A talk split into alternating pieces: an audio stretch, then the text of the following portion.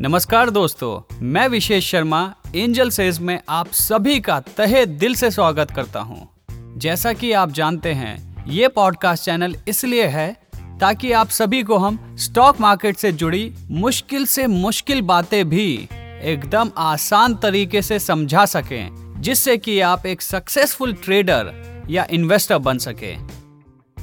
तो दोस्तों, उम्मीद है आप मार्केट में बने हुए हैं और अच्छे से अच्छा रिटर्न बना रहे हैं। जी बिल्कुल, इसी कड़ी में हम आपके साथ जुड़े हैं, जुड़े रहेंगे, पूरी कोशिश करते रहेंगे कि आप मार्केट में जमे रहें और खूब अच्छे से अपने पैसे को और बढ़िया तरीके से इन्वेस्ट करते रहें।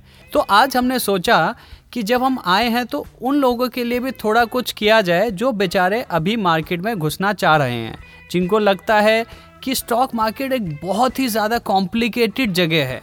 चलिए, तो हम आज आपसे बात करेंगे उन ऐसे टर्म्स के बारे में जो मार्केट में आप आएंगे तो आपको सुनने को मिलेगा, और जब सुनने को मिलेगा तो आपको समझना भी पड़ेगा, और समझना है तो हमारे इस पॉडकास्ट में बने रहिए।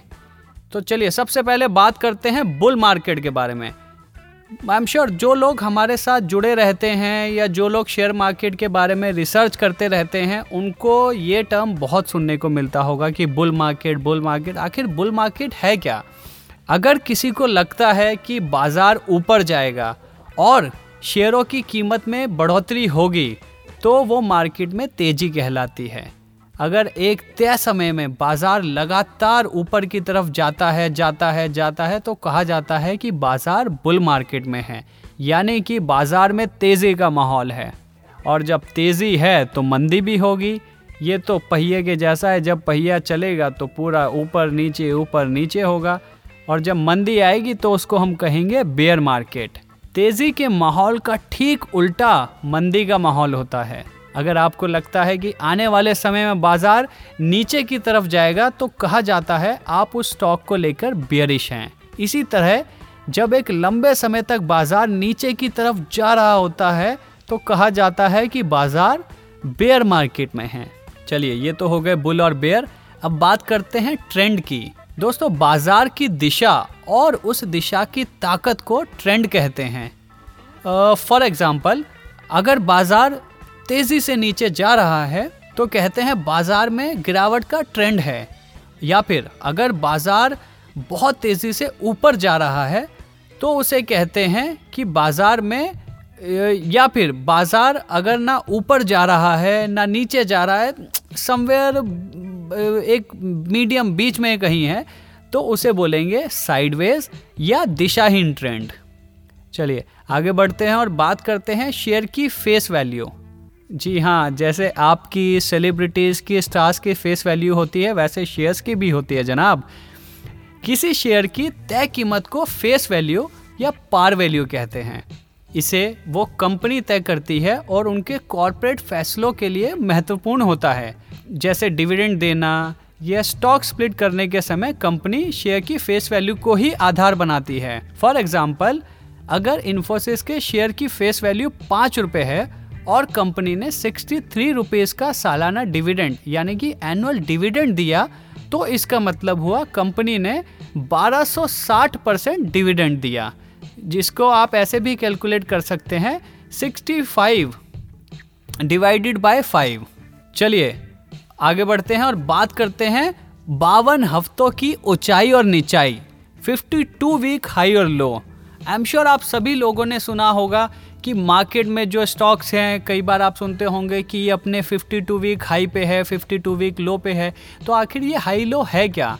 52 हफ्तों की ऊंचाई का मतलब है कि वो स्टॉक अपने पिछले 52 हफ्तों में सबसे ऊंची कीमत पर इस वक्त मौजूद है। इसी तरह 52 हफ्तों की नीचाई का मतलब है कि वो स्टॉक अपने 52 हफ्तों की सबसे निचली कीमत पे इस टाइम अवेलेबल है। दोस्तों, जब कोई स्टॉक अपने 52 हफ्तों की ऊंचाई के करीब होता है तो कई लोग शायद ऐसा मानते हैं कि स्टॉक तेज़ी में रहने वाला है। इसी तरह जब स्टॉक को अपने 52 हफ्ते के निचले स्तर पर आना होता है तो ऐसा माना जाता है कि ये स्टॉक इस वक्त मंदी में है। अब बात करते हैं पूरे वक्त की ऊंचाई और नीचाई, which is your all time high and low. All time high and low भी 52 हफ्तों की ऊंचाई या निचाई की तरह स्टॉक की कीमत बताता है।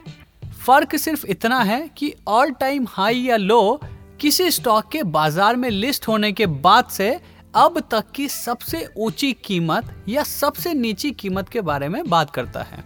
अब तो ये तो बात हुई आपके स्टॉक प्राइस की। अब आपने एक और टर्म है जो मार्केट में सुना होगा, अपर सर्किट, लोअर सर्किट।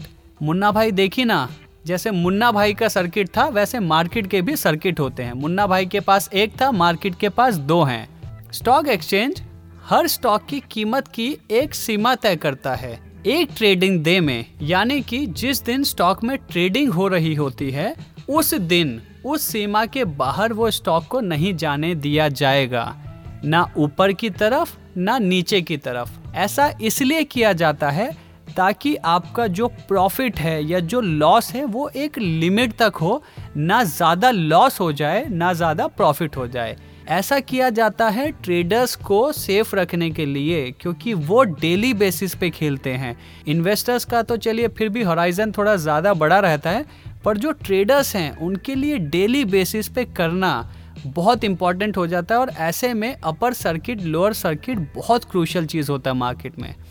अब आगे बढ़ते हैं और बात करते हैं लॉन्ग पोजीशन की। लॉन्ग पोजीशन यानी कि लॉन्ग होना आपके सौदे यानी ट्रेड की दिशा बताता है। फॉर एग्जाम्पल, अगर आप टाटा मोटर्स के शेयर खरीदते हैं या खरीदने वाले हैं तो आप टाटा मोटर्स पर लॉन्ग हैं। अगर आपने निफ्टी इंडेक्स इस उम्मीद पर खरीदा है कि इंडेक्स ऊपर जाएगा तो आपकी इंडेक्स पर लॉन्ग पोजीशन है।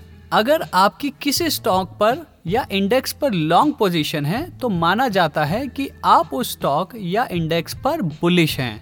अब लॉन्ग पोजीशन है तो शॉर्ट भी होगी, और शॉर्ट करना या शॉर्ट पोजीशन एक खास तरह के ट्रेड या सौदे को बताता है, बेचा पहले और खरीदा बाद में।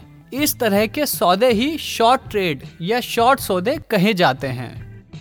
तो उम्मीद है आपको थोड़ा सा फेमिलियर हो गई होंगी ये टर्म्स, और जब आप दोबारा मार्केट में उतरेंगे तो अपने आप को एलिस इन वंडरलैंड जैसा फील नहीं होने देंगे, बल्कि आपको फील आएगा एक प्रो ट्रेडर या इन्वेस्टर जैसा। इसी के साथ ये पॉडकास्ट यहाँ ख़त्म करते हैं। समय समाप्ति की घोषणा, स्टे बुलिश।